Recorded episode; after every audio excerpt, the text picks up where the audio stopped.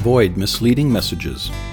To sift through the vast quantities of misleading information presented to us each day, we need to develop the skills that will inform us how to avoid being misled.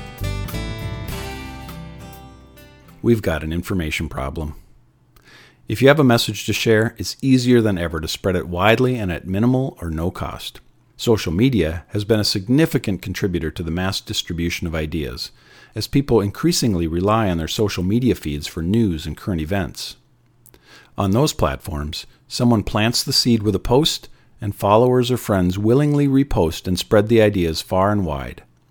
Even if we're not spreaders ourselves, it's almost impossible to avoid the constant barrage of messaging from advertisers, political groups, special interests, and others with the intent to persuade. Social media is a unique form of information distribution because articles, posts, and messages come to us in our personal social media feeds. We don't even have to actively seek them out. It's fitting that we say messages go viral, since the spread of ideas and information is very much like a virus, taking hold and spreading from person to person until it is seemingly everywhere. While these messages can be positive and trustworthy, there has been a significant increase in misleading or false information, especially on social media. In fact, a February 2021 article in PC Magazine noted that verified Twitter users shared an all time high amount of fake news in 2020, with a 160% increase in the sharing of false content. Equally problematic is that the spread of false ideas is steadily evolving from the sharing of misinformation to the intentional dissemination of disinformation. While misinformation is the distribution of false information, it is done without a realization that the information is inaccurate. That said, even if the intent of sharing information is not to misinform, the impact can have negative consequences, since others will often believe it as truth. In other words, regardless of the intent, the outcome can be the same the distribution of false or misleading information. Disinformation is even worse because it's the intentional spread of misleading information, and it is meant to intentionally persuade or sow the belief in false information. This is different from bias or advertising, which are usually less harmful in their intent. Disinformation is more like propaganda or information warfare, since the intent is often malicious. Disinformation can take many forms, including fake news, deepfakes, doctored images, misleading graphs, hoaxes, conspiracy theories, and more. We've got a digital citizenship obligation.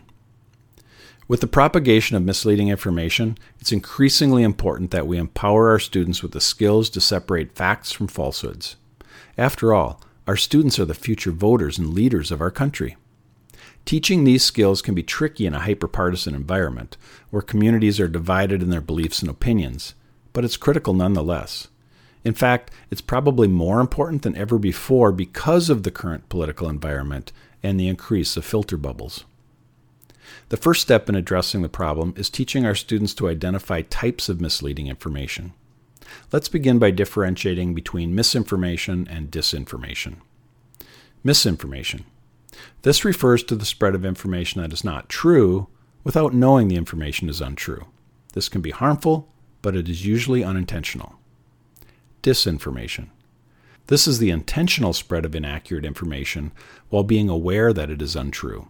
The spread of disinformation is an intentional attempt to misinform others, and it is often used to shape opinions or hide the truth. Because disinformation is significantly more dangerous, let's take a closer look at some of the most common forms that it can take. It's especially important that our students can recognize these. Fake news. The definition of fake news continues to morph. It started out as a way to identify news stories that were not true. These stories were often intentionally fabricated to mislead, shape opinion, or draw people in as clickbait. More recently, the term fake news has become more ambiguous and politically loaded. At times, it's used to discredit a news source. Because of its political connotations, some have begun to avoid this term. Clickbait. These are links meant to intrigue you enough with their titles that you click on them. The creators bait or trick you into clicking, thus the term clickbait. Generally, these articles are used in an attempt to profit financially, as each click pays the creator of the link a specified amount of money for drawing people to a site with advertising. Not surprisingly, clickbait is often inflammatory, sensational, and false. If the topics can cause an emotional reaction, viewers will be more likely to click the link to find out more. Propaganda. Merriam Webster defines propaganda as ideas, facts, or allegations spread deliberately to further one's cause or to damage an opposing cause.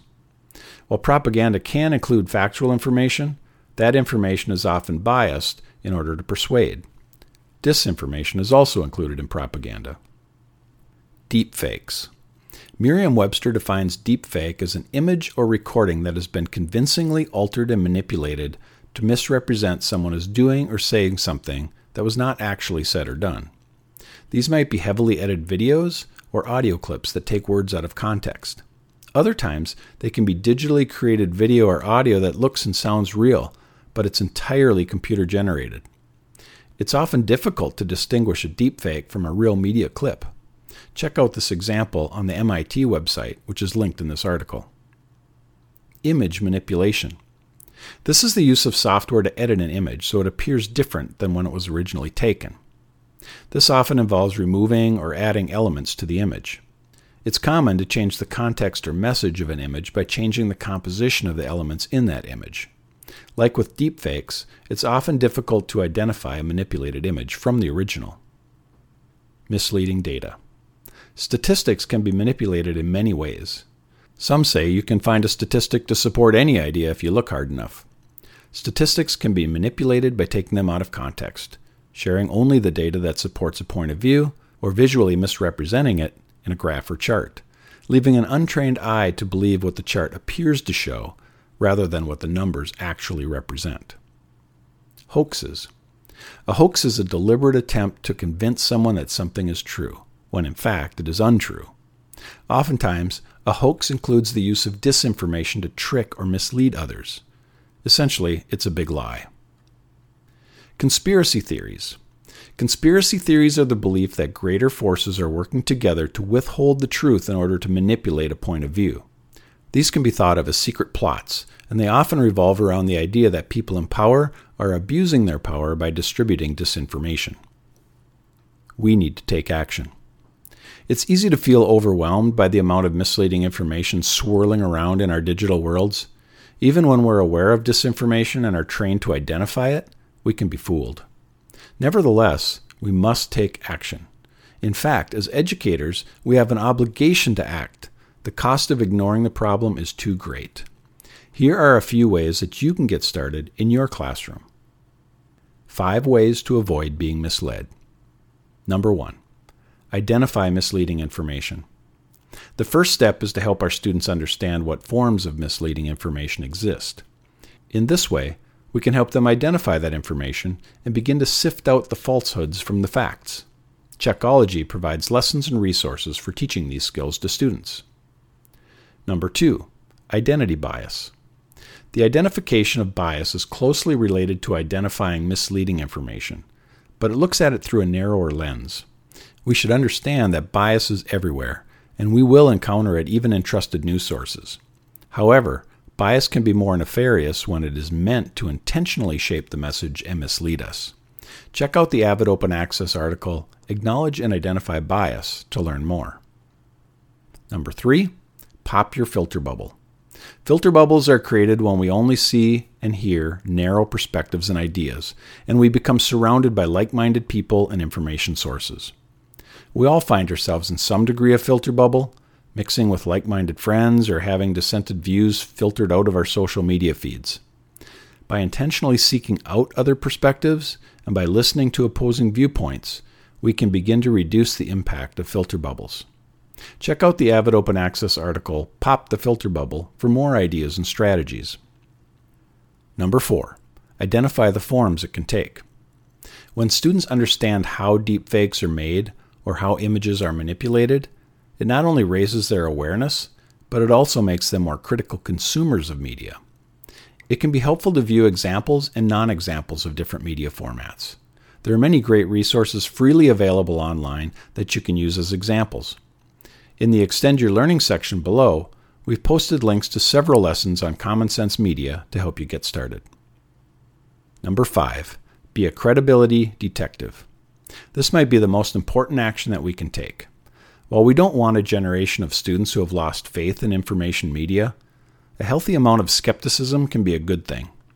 We want them to be critical thinkers and to be thoughtful about what they're hearing, viewing, and reading. It's important to question the information that we consume and to seek out corroborating sources. Of course, this is easier said than done since it's possible to find sources that will allegedly verify even a conspiracy theory. Therefore, it's important to teach your students to be credibility detectives. They must learn how to identify what information they can believe and what they should question further. Check out the Avid Open Access article, Create Credibility Detectives in Your Classroom, as it outlines the ABCs of checking for credibility, which you can use with your students to help them become credibility detectives. If you would like to reinforce these tips with your students, you can make a copy of our poster of these five strategies Five Ways to Avoid Being Misled. To sift through the vast quantities of misleading information presented to us each day, we need to develop the skills that will inform us how to avoid being misled.